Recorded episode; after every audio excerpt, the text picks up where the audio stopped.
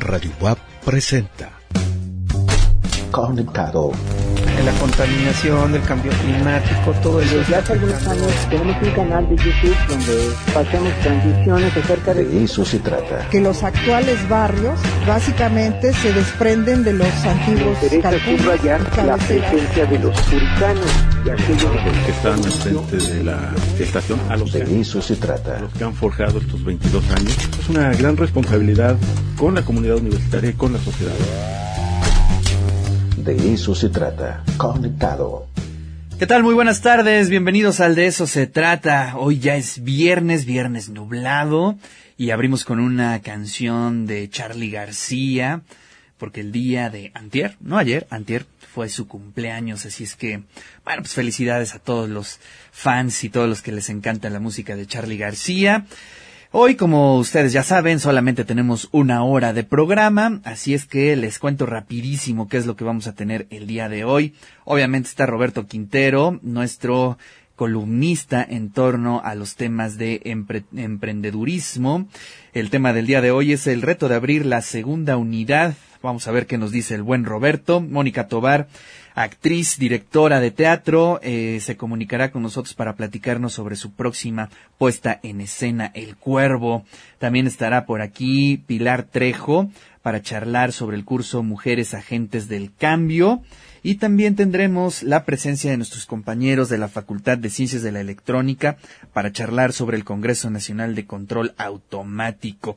Esto es un poco de lo que vamos a tener hoy en el de eso se trata, pero nos vamos rapidísimo en este momento con nuestra querida Angélica Chevalier para que nos dé el resumen del día de hoy.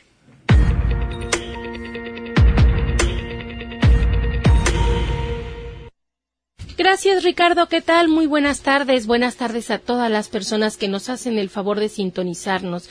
Le comento que apuntalar la academia y la investigación, además de establecer proyectos conjuntos en diversas áreas del conocimiento, es el cometido de la firma de convenio de colaboración entre los rectores de la UAP y la Universidad de León de España, Alfonso Esparzo Ortiz y Juan Francisco García Marín. Escuchemos lo que dijo el rector de la UAP. La colaboración interinstitucional dejó de ser una estrategia aislada para convertirse en un efectivo mecanismo que potencia fortalezas y permite alcanzar los objetivos de la educación superior, que enfrenta graves desafíos, muchos de ellos inéditos. En esta ceremonia, el rector de la BUAP afirmó que en la actualidad la colaboración interinstitucional dejó de ser una estrategia aislada para convertirse en un efectivo mecanismo para potenciar fortalezas y alcanzar los objetivos de la educación superior.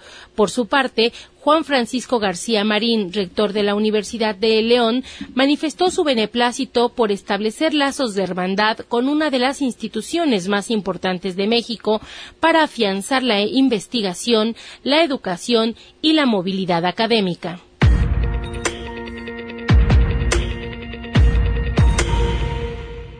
En más información, el Honorable Consejo Universitario aprobó el segundo informe de labores del rector Alfonso Esparza Ortiz, gestión 2017-2021, con lo que avaló las acciones que encaminan al quehacer universitario y que posicionan a esta casa de estudios como una de las mejores de educación superior del país. Así también, a propuesta de un grupo de consejeros directores, se aprobó un posicionamiento de respaldo a la autonomía universitaria a las acciones de la actual gestión y a la defensa irrestricta del patrimonio de la BUAB. Escuchemos lo que comentó también el rector Alfonso Esparza. Estoy emocionado por lo sucedido. Agradecer en primera instancia la iniciativa de la doctora María Eugenia Mendoza, de la doctora Marta Alicia Palomino, del doctor Francisco López Olguín, del doctor Francisco Vélez Pliego, del doctor Eduardo Monjaraz, del doctor Francisco Rodríguez Escobedo y del doctor Jorge Cerda, que son quienes enviaron un escrito a la Comisión de Enlace solicitando que se hiciese el pronunciamiento que acaba de ser eh, votado. En segunda instancia, todo el Consejo Universitario por el apoyo que han brindado en este momento Aquí también se enfatizó en el crecimiento y la calidad del trabajo que realizan investigadores, profesores y estudiantes, lo que permite que se posicione a la UAP en el primer lugar de universidades que participan en proyectos educativos nacionales e internacionales con más cuerpos académicos consolidados tanto a nivel nacional como internacional a través de la capacitación en el uso de herramientas digitales y tendencias educativas actuales.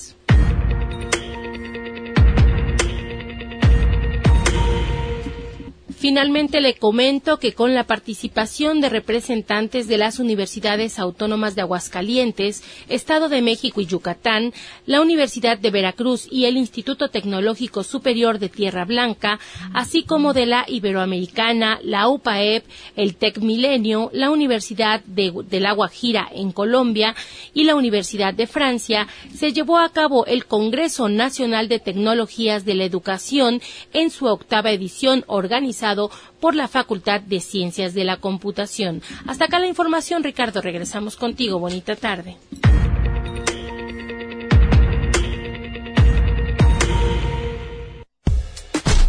Conexión. La universidad, azul, robots, voces, ayer, ciencia, reciclaje, medicina, jardín botánico, Ciudad de México, el tiempo, danza, historia, comida, se trata. La narrativa universitaria de lunes a viernes de 13 a 15 horas. De eso se trata. Se me olvidó comentarles los títulos de los libros que vamos a rifar el día de hoy. Tenemos tres eh, títulos distintos. La niña del chirimoyo de Servanda Heredia. Este es un libro editado por la Dirección General de Publicaciones de nuestra universidad en la colección Alejandro Meneses. Eh, las páginas de La Niña del Chirimoyo contiene la voz de una atrevida chiquilla que con eh, desenfado resuelve los embrollos provocados por su rebeldía. Su palabra es hilo conductor hacia el pasado inmediato y remoto de una comunidad rural del estado de Guerrero. Charlas espontáneas, soliloquios, diálogos y empatías son las herramientas que se echó mano para estructurar esta historia oral con la que se pretende atisbar la identidad del pueblo. Este es el primer libro que estamos rifando. También tenemos El ilustre bastardo de Guillermo Martínez Arámbula. Es un texto que ha funcionado muy bien con todos los radioescuchas, las radioescuchas de El de eso se trata. El ilustre bastardo es una novela inspirada en la vida de don Juan Palafox y Mendoza. No es una biografía más de las muchas existentes en el medio literario, sino una apasionante relato de las diferentes etapas en la vida de este personaje fuera de serie, su infancia, su juventud y sus afectos, su inicio dentro del clero, así como su llegada a la Nueva España, sus obras físicas e intelectuales y el maravilloso vínculo que lo unió a la Puebla de Los Ángeles. Este es el segundo título que estamos rifando. Y el tercero, La China que no conocemos, crónica de una visita de Luz Marina Morales. Excelente libro este, yo ya tuve la oportunidad de leerlo.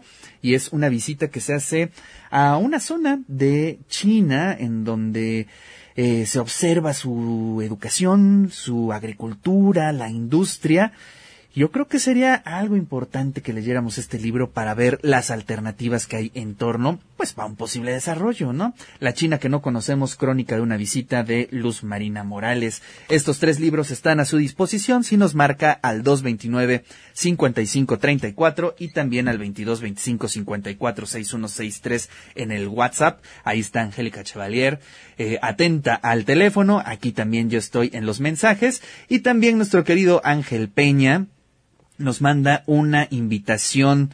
El, el, Pachamama Live Sessions presenta Son Cubano con Areito este sábado 26 a las 8 de la noche en eh, Pachamama, cocina artesanal mexica. Esto está en la calle 3 Oriente 202 entre 4 y 2 Sur es en San Pedro Cholula. Así es que si usted quiere ir a bailar un poco de son cubano, aquí está la invitación. La sal de los días. Adriana Azucena Rodríguez. 25 de octubre. Festival de Alebrijes. Un alebrije es un montón de palabras. Alegría, alejar, aletear, brisna, brinco, dije, predije, guardadas en un monstruito domesticado. ¿Has notado que lo hacen con muchos cuadritos de periódico? ¿Te imaginas cuántas palabras tiene un alebrije en él? Es un monstruito porque nació en las alucinaciones del señor Carlos Linares, pero eran buenos en el fondo, porque salieron de su mente y lo dejaron vivir tranquilo. Por eso, siempre que veas a un alebrije, acarícialo con tus ojos, y si te es posible, adóptalo. La sal de los días, Adriana Azucena Rodríguez. Diálogo a distancia. 222-229-5534. Conexión. Diálogo a distancia. De eso se trata. Continuamos en el de eso se trata y me da mucho gusto saludar al doctor José Fermí Guerrero. ¿Cómo está, doctor? Un gusto saludarlo. ¿Qué tal? ¿Cómo está? Buenas tardes. Muy buenas tardes. Cuéntenos cómo se está llevando a cabo, en qué van en el Congreso Nacional de Control Automático. Pues ya estamos en la recta final, estamos a unos minutos de clausurar este, este evento que, pues bueno, por, durante tres días eh, pues estuvo reuniendo a, a varios de los investigadores, tanto nacionales como internacionales, que trabajan alrededor del área de control automático y sistemas dinámicos. Oiga, doctor, eh, cuéntenos eh, un poco sobre las ponencias. ¿Qué es lo que se dijo? ¿Hacia dónde es la tendencia en torno a este tema? Bien, pues bueno, el Congreso estuvo organizado, o bueno, eh, formó parte de las actividades que siempre se lleva a cabo por la Asociación de México de Control Automático y constó de 144 ponencias que se llevaron a cabo durante estos tres días, de miércoles al día de hoy, y cinco ponencias magistrales de profesores provenientes de Holanda, Francia, Portugal, eh, Estados Unidos y de aquí de México.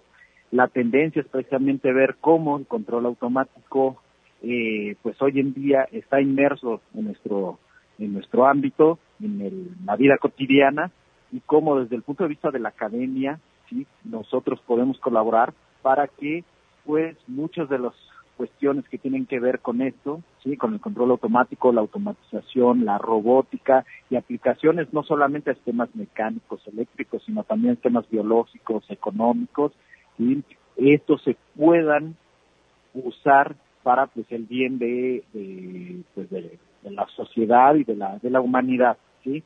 Incluso el tema del Congreso es el control automático como un como vía al desarrollo sustentable.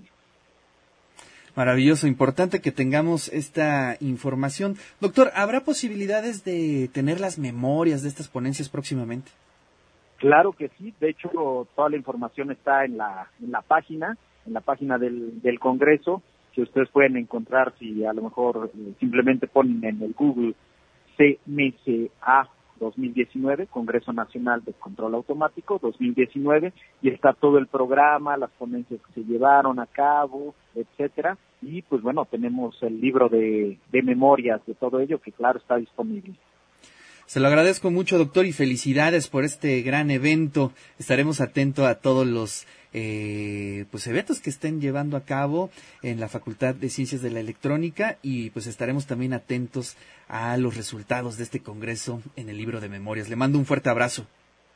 No, muchas gracias y aprovecho para agradecer a la Benemérita Universidad Autónoma de Puebla por este apoyo, al señor rector, sí, al vicerrector de investigación estudios del posgrado, claro, nuestra directora aquí de la facultad, que, que gracias a ellos, y también a la Asociación Mexicana, a la Asociación de México de Control Automático, pues permitió poder llevar a cabo todo esto. Muchísimas gracias por la entrevista.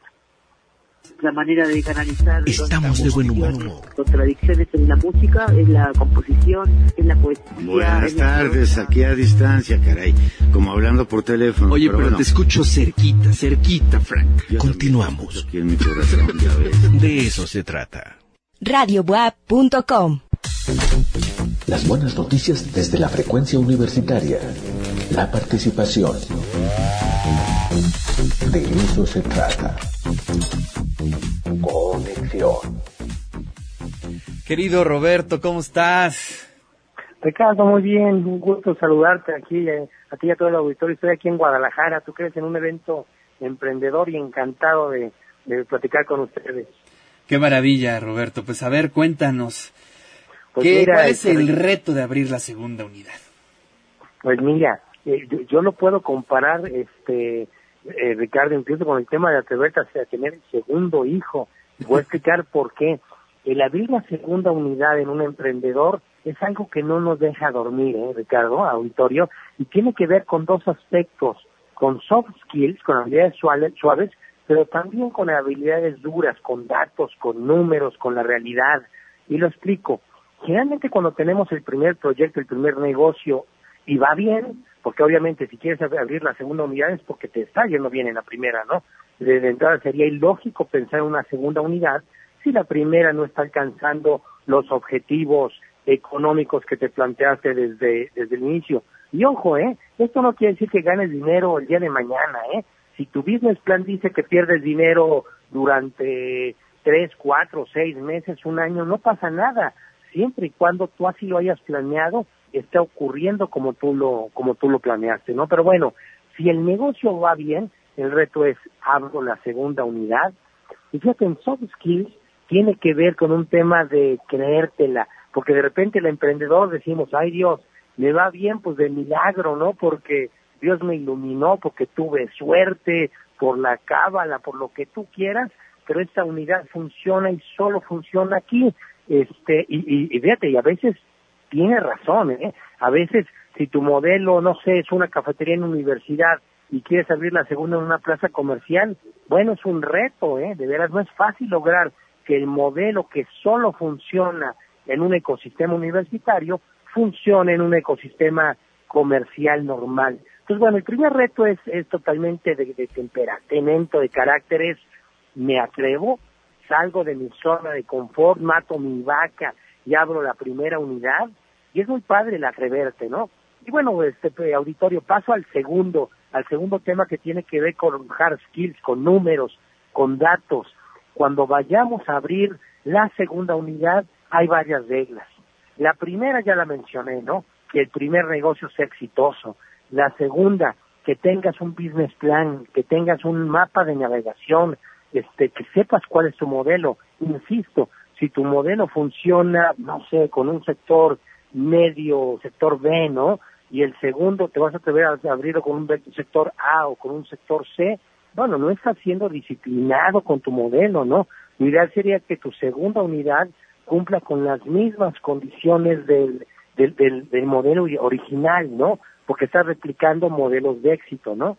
La siguiente tiene que ver con números, con ramp up, eh, muchas veces, Ricardo, nos pasa que cuando abriste la primera, la primera tienda y la sufriste y lloraste y no dormiste, casi te da un infarto los primeros seis meses, pues ya después de que pasan tres, cuatro años, se te olvida la sufridera, ¿no?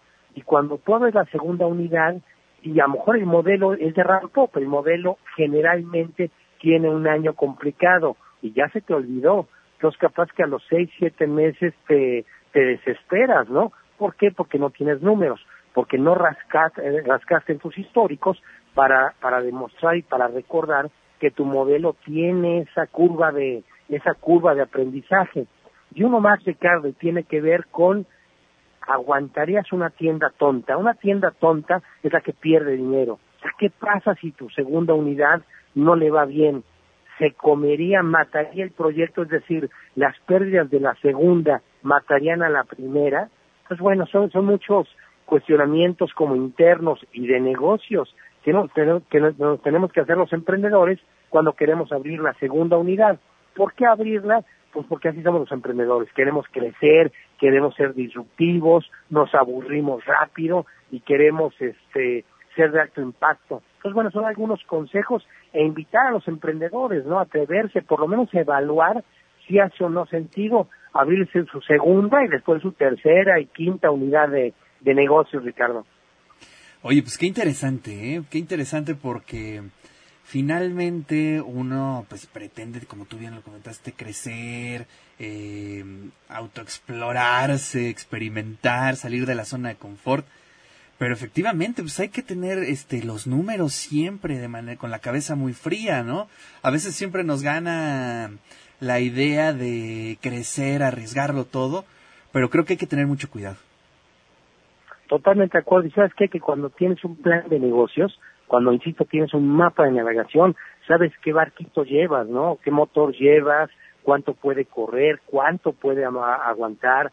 ¿Qué tamaño de tormenta puede soportar tu, tu negocio. De esa manera tienes certeza. Y bueno, la idea es crecer sin que te cueste la familia, sin que te cueste la salud y sin que te cueste el sueño, Ricardo, porque es, es básico el balance y la paz del emprendedor. Claro, que eso es bastante difícil, ¿no? ¿Tú lo lograste, por ejemplo, en con la primera vez que abriste la primera, la segunda sucursal, la segunda tienda? No, hombre, ni a la 20 lo logré, ¿tú crees? Fueron como 20. Yo sé que sí, yo, yo, yo no hacía números. Yo, yo, nosotros crecíamos, este, eh, sin correr números. Creo que era otro momento, otra etapa. Y sí, era horrible porque te regresabas a cerrar tiendas, tiendas tontas, a ordenar lo que no ordenaste. Actualmente ya, ¿eh? fíjate que y es un tema de edad, ¿no? Yo tengo 49 años, somos mucho más discrecionales, muy cuidadosos. Fíjate que ahora decimos, hay que cerrar rápido tiendas tontas, pero hay que abrir despacito. O sea, tenemos un comité de crecimiento. Ese sería una buena, un buen consejo, que hagan un comité de crecimiento. Este, si es un proyecto chiquito, que inviten a su contador o a su mejor amigo o algún pariente que sea ese que te cae gordo, que te cuestiona todo en las comidas familiares. Y decirle que ese puede ser tu gran aliado, ¿no? Ese puede ser tu gran aliado, exactamente, ¿no? ¿Qué te parece si no traes la firma de tu de tu primo que te cuestiona todo y la firma de tu contador, no puedes abrir tu pequeño comité de, de crecimiento. Así funcionan las empresas, ¿eh? Sesionan con comités de crecimiento y si no está de acuerdo el comité y tienes las firmas de todos, no camina. Fíjate, y es bien común que en esos comités te abran los ojos. O sea, el emprendedor, somos soñadores, este, no la, fíjate, eh, eh, creo que ya había comentado Ricardo, pero yo llego con mis proyecciones y les digo al comité, voy a vender dos millones de dólares, este, y dicen, mira, Robert es de mentiroso, ponle un millón porque no quiere la mitad, y va a costar nada más un millón de dólares también es de mentiroso. Ponle dos millones porque nunca nunca respeta el, el, presupuesto, Roberto. Entonces un comité eso te ayuda, te ayuda a ordenarte, a centrarte. Es como el, el, el que echa a perder la fiesta, ¿no? Que te dice, mira, está bonito, qué bueno que estés emocionado, pero vamos a poner los números, vamos, y fíjate, muy importante, Ricardo, de auditorio, tienes que abrir con tu peor escenario. O sea, corres el peor escenario, lo peor de ventas, lo más grande de costo, lo más grande de gastos. Y si aún da así el modelo, ya abres. Nunca abras basándote en, en tu mejor escenario, que es generalmente es el más alegre y el más mentiroso de todos. Claro. Wow, pues este sí, buenas recomendaciones, Roberto. Nos ayuda muchísimo y seguramente para la audiencia es oro puro. Te mando un fuerte abrazo. Gracias y un gran fin de semana para los emprendedores. Bueno, nos están llegando más invitaciones bueno, este sí merece una eh, un tiempo especial. Nos acaban de mandar nuestra querida amiga Diana Hernández nos manda la invitación para la presentación de la más reciente novela de Enrique Serna, que si usted no la ha leído, déjeme decirle que se está perdiendo de una de las grandes, grandes novelas, yo creo que o la más, eh, la novela más importante que se ha editado en México en este año, El vendedor de silencio de Enrique Serna. Y bueno, pues eh, tiene que ver con el periodismo, tiene que ver con el chayote, tiene que ver con aquellos que venden el silencio y esto es un tema bastante, bastante interesante de, eh, de, esta, de esta novela que se presentará el 7 de noviembre de 2019, este año, obviamente, a las 11 horas en el edificio Arronte. Presentan este libro el director de la Facultad de Filosofía y Letras, Ángel Cholocotzi, también Diana Hernández y Martín Hernández Alcántara. Ellos presentarán este libro, esta novela, que se encuentra publicada bajo el sello de Alfaguara. También la puede conseguir en el Kindle, un poquito más barata, que es así como yo la conseguí. Bueno, si es que usted lee en electrónico, pero ahí está la invitación. Vamos a estar insistiendo con ustedes para que nos acompañen este próximo 7 de noviembre a la presentación El Vendedor de Silencio de Enrique Serna. En el diálogo nos reconocemos cada día. La entrevista. De eso se trata.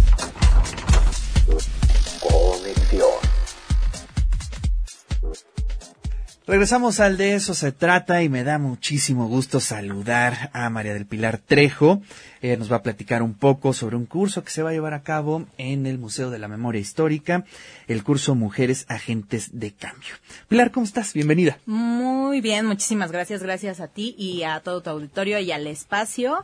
La verdad es que me da muchísimo gusto sobre todo que se hagan este tipo de cursos. Es un curso que se llama justamente Mujeres Agentes de Cambio.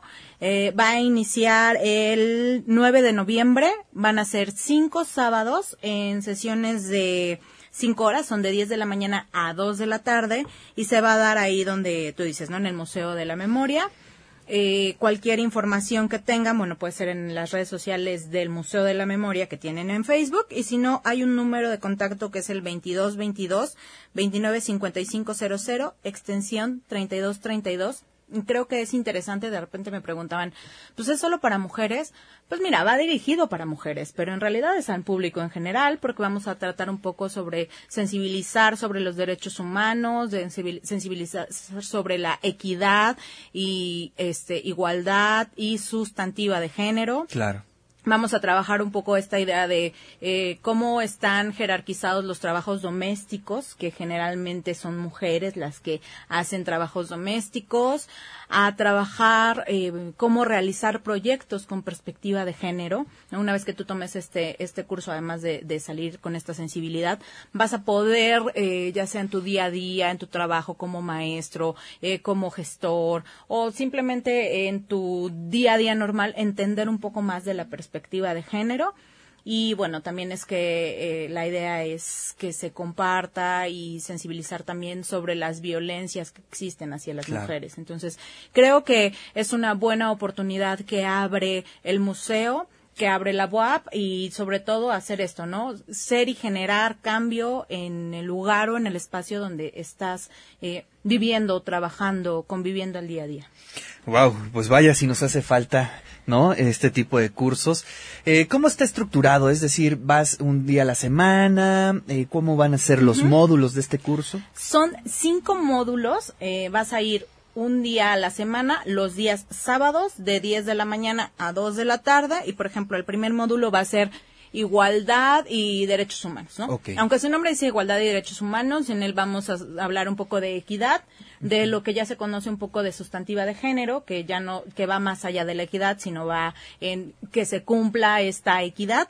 Ese es como el primer sábado, ¿no? Luego el siguiente sábado es una reflexión sobre el trabajo doméstico, y cómo aún las mujeres que trabajamos, pues también le entramos a la chamba doméstica y cómo de repente cuando no estamos en la casa también esas son las mismas mujeres las que cubren a otras mujeres. Entonces, este uso de tiempo, esta división de familias, esta eh, desigualdad que se da no por nacer hombre y mujer, sino por las expectativas que tenemos hacia lo que es ser hombre o mujer el tercer módulo es autonomía económica y toma de decisiones, ¿no? Como de qué manera puedo yo eh, comprender el acceso a programas que tengo, de qué manera puedo crear programas con perspectiva de género. El cuarto módulo tiene que ver con formación específicamente de proyectos de género qué es el qué es la perspectiva de género, qué es el lenguaje no sexista, eh, qué es el lenguaje incluyente, ¿no? De repente eh, a veces hay como esta idea de qué es y para qué me funciona.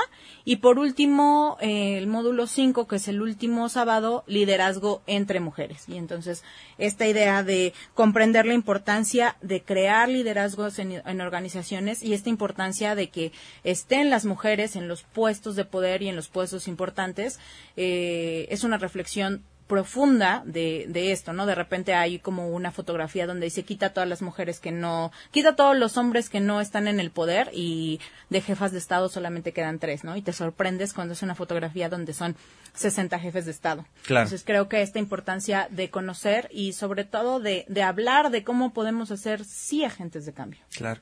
Sí, este tienes mucha razón. Si hacemos ese mapeo a nivel nacional inclusive, bueno, digamos, en cuestiones de eh, la paridad en los congresos ya está, ¿no? Establecido, se respeta, pero si nosotros nos vamos, por ejemplo, a las presidencias municipales, a las gobernaturas, pues ahí el mapa queda Sí, ahí pareciera que la, paridad de género no se complementa. Entonces, para eso es importante, por ejemplo, el módulo 1, ¿no? El módulo 1 te habla un poco de la sustantiva de género.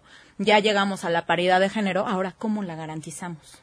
Entonces, creo que todos los módulos van de la mano y en este entender un poco pues que sí tenemos que ser agentes de cambio y que sí tenemos que empezar a conocer nuestros derechos. Y esta información, a mí me gusta mucho la frase de la información es poder. Claro. Creo que eso es brutalmente cierto. Eh, bueno, es tener la información, pero además entender el momento en el que estamos parados. Estamos parados en un momento de transición, ¿no? De cambios, de verdaderas revoluciones que tenemos que ir entendiendo. Y efectivamente, si no tienes la información, si no, no tienes los contextos legales, las perspectivas, pues difícilmente podrás responder ante esos cambios. ¿no? Sí, y sobre todo también, sabes que hacer sensibilización de que existe, ¿no? Porque de repente tenemos la información, la conocemos, quizás pudiéramos usarla, pero no la usamos de la manera en la que se tiene que usar. Y entonces sensibilizar a la población que existe esta información y cómo usarla, creo que eso también es parte de lo que se van a llevar en este curso de cinco sábados, que la verdad me gusta mucho el nombre, Mujeres Agentes de Cambio, y no solamente es cambio a nivel político, sino a nivel laboral, a nivel social y a nivel familiar y interno. Vamos a hacer un poquito de, de conocernos a nosotras mismas. Y claro, si hay alguien o algún hombre que quiera eh, entrar al curso, bienvenido sea. Muy bien. Pilar, ¿cómo le hacemos para inscribirnos? Para inscribirse hay que llamar justamente al teléfono que te decía que es el de el museo, que es 22 22 29 55 00 extensión 32 32. Eh, les darán ahí justamente los costos que, que se establecieron para, para el curso. Creo que hay descuento a estudiantes y a profesores de la UAP. Eh, entonces, creo que por ahí puede ser. Y si no, en Facebook ya todo el mundo tiene este celular, ya sabes, así. Entonces, en Facebook, en el... Directo a las redes sociales, ¿no? De la red social que tiene que ver con el museo, que es el Museo de la, de la Memoria Histórica de la UAP. Ahí está. Y si no, si me quieren eh, escribir un Twitter en arroba pilish, pues ahí igual también están los datos. Pilar, te agradezco muchísimo. Muchísimas gracias a ti y a tu, y a tu auditorio. Gracias la manera de canalizar. Estamos de buen humor. Contradicciones en la música, en la composición, en la poesía. Buenas tardes, aquí a distancia, caray. Como hablando por teléfono. Oye, pero, te escucho cerquita, cerquita, Frank. Continuamos. Aquí en mi corazón, De eso se trata. Diálogo a distancia. 222-229-5534. Conexión. Diálogo a distancia. De eso se trata. Querida Mónica Tobar, ¿cómo estás? Qué gusto saludarte. Hola, hola Ricardo. Buenas tardes, igual, el gusto es mío. Hola Mónica, pues a ver, coméntanos, tenemos puesta en, en escena próximamente. Así es. Bueno, de antemano agradecerte el espacio. y como siempre, pues eh, Radio WAP colaborando eh, con todo proyecto independiente en, en, el Estado y pues bueno, en particular eh, siempre nos ha abierto y nos has abierto las puertas de Radio WAP y, y, los micrófonos sobre todo. Así es, vamos a platicar sobre eh, The Black Cat eh, con dos funciones que vamos a tener en colaboración eh, con la plataforma de teatro del Instituto Municipal de Arte y Cultura eh, del Estado de Puebla y pues bueno, eh, recordando que este cuento pues es un clásico de Edgar Allan Poe y es para nosotros muy grato tener esta colaboración en conjunto con, con el instituto eh, en esta programación de, de, la muerte sueño eh, y, y en un recinto pues emblemático para todos los poblanos como lo es el Teatro de la Ciudad ante Cine Guerrero. Entonces, este, los esperamos. Tenemos dos funciones el día el miércoles 30 de octubre con horarios de 5 y 7 pm en el Teatro de la Ciudad. Ya acabo de dar los datos. Eh, y pues bueno, eh, tenemos también esa misma fecha, ese mismo día, eh, el miércoles 30, un estreno, eh, es otro texto de Poe, el cuervo. Entonces. Ándale, eso es, quiero que me platiques un poquito. ¿Cómo está esa apuesta? A ver, cuéntame. Bien, estamos eh, pues bastante motivados con esta propuesta. ya que pues al ser un poema, eh, no una dramaturgia, no este no está no está pensado vaya ni siquiera como cuento sino como un poema es la escenificación del poema eh, y llevarlo a teatro para nosotros es un reto eh, ya que llevamos eh, pues un ratito trabajando con diversos textos de del género de horror y, y pues bueno en esta ocasión nos salimos eh, pues de un poco de lo convencional eh, que estamos acostumbrados a manejar cuentos.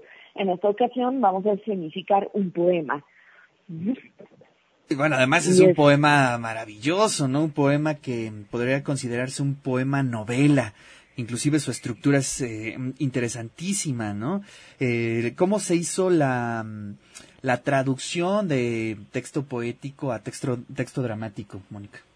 Ya, en sí se está respetando absolutamente toda la traducción de, de Julio Cortázar, eh, que bueno, fue un apasionado traductor de, Edgar Allan Poe, eh, y bueno, es quien traduce al español la mayoría, eh, me atrevo a decir que el, el 90% de la obra del maestro Poe que, está, traducida al español, al castellano, es gracias a, a Cortázar.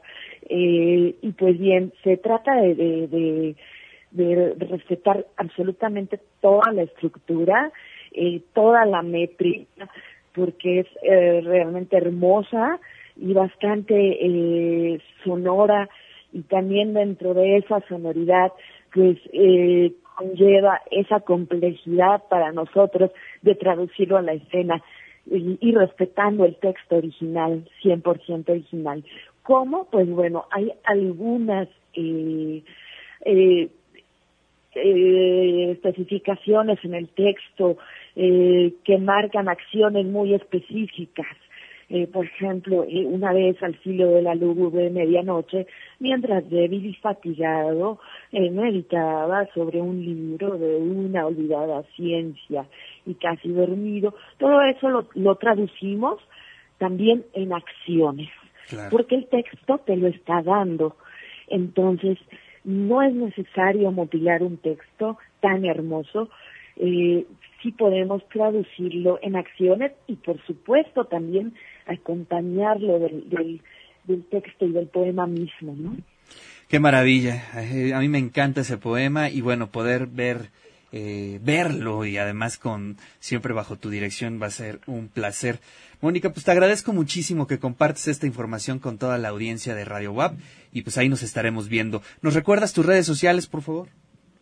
Claro que sí, Cuentos para no dormir, Teatro Freak, eh, el estreno del cuervo es el día 30 de octubre a la medianoche en Breve Espacio Puebla. Al día siguiente reactivamos eh, la actividad cultural, un foro emblemático de esta, de esta eh, Angelópolis eh, en el Centro Cultural Espacio 1900.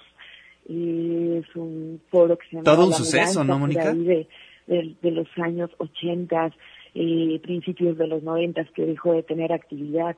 Entonces, bueno, eh, el, el, el, espacio pues en sí es precioso, es una eh, casona que data del siglo XVII y que tan solo por toda la historia y la estructura eh, bellísima que con la que cuenta el espacio, este ya nos, nos recrea toda una atmósfera. Los invitados eh, ahí eh, en nuestras redes sociales van a estar bien correctamente todos los horarios porque ya van a hacer varias funciones.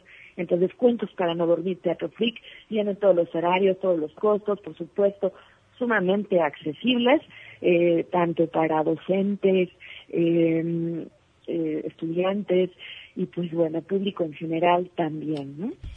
Te lo agradezco mucho, te mando un fuerte abrazo, Mónica. Gracias, Ricardo. Abrazo de regreso y pues los esperamos a todos este eh, los amigos del de eso se trata y las y las cartas de Ricardo Carta. Te agradezco, un fuerte abrazo. Fuerte abrazo, Ricardo. Bueno, y así es como llegamos al final del de eso se trata. Muchas gracias a todos los que nos siguieron a través de las distintas plataformas, en el 96.9 aquí en la ciudad de Puebla, en el 104.3 en Chignahuapan y también en radiowap.com. Eh, muchas gracias en verdad para todos los que nos escribieron en las redes sociales, los que se apuntaron para la rifa. Hoy este nos hablaron mucho y también nos escribieron mucho a través de las redes sociales.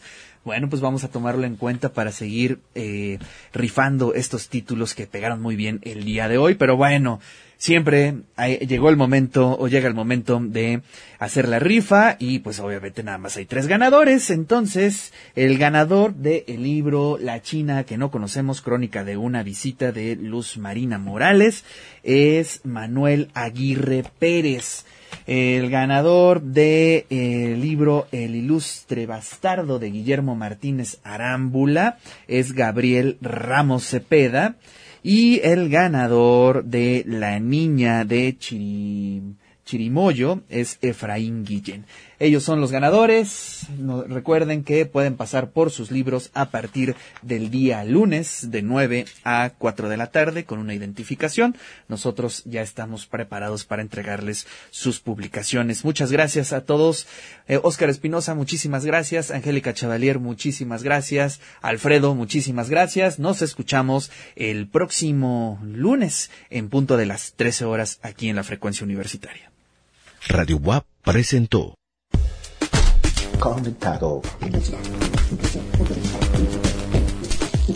De eso se trata.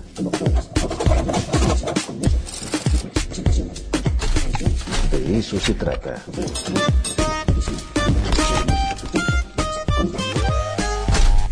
Desconectado. De eso se trata.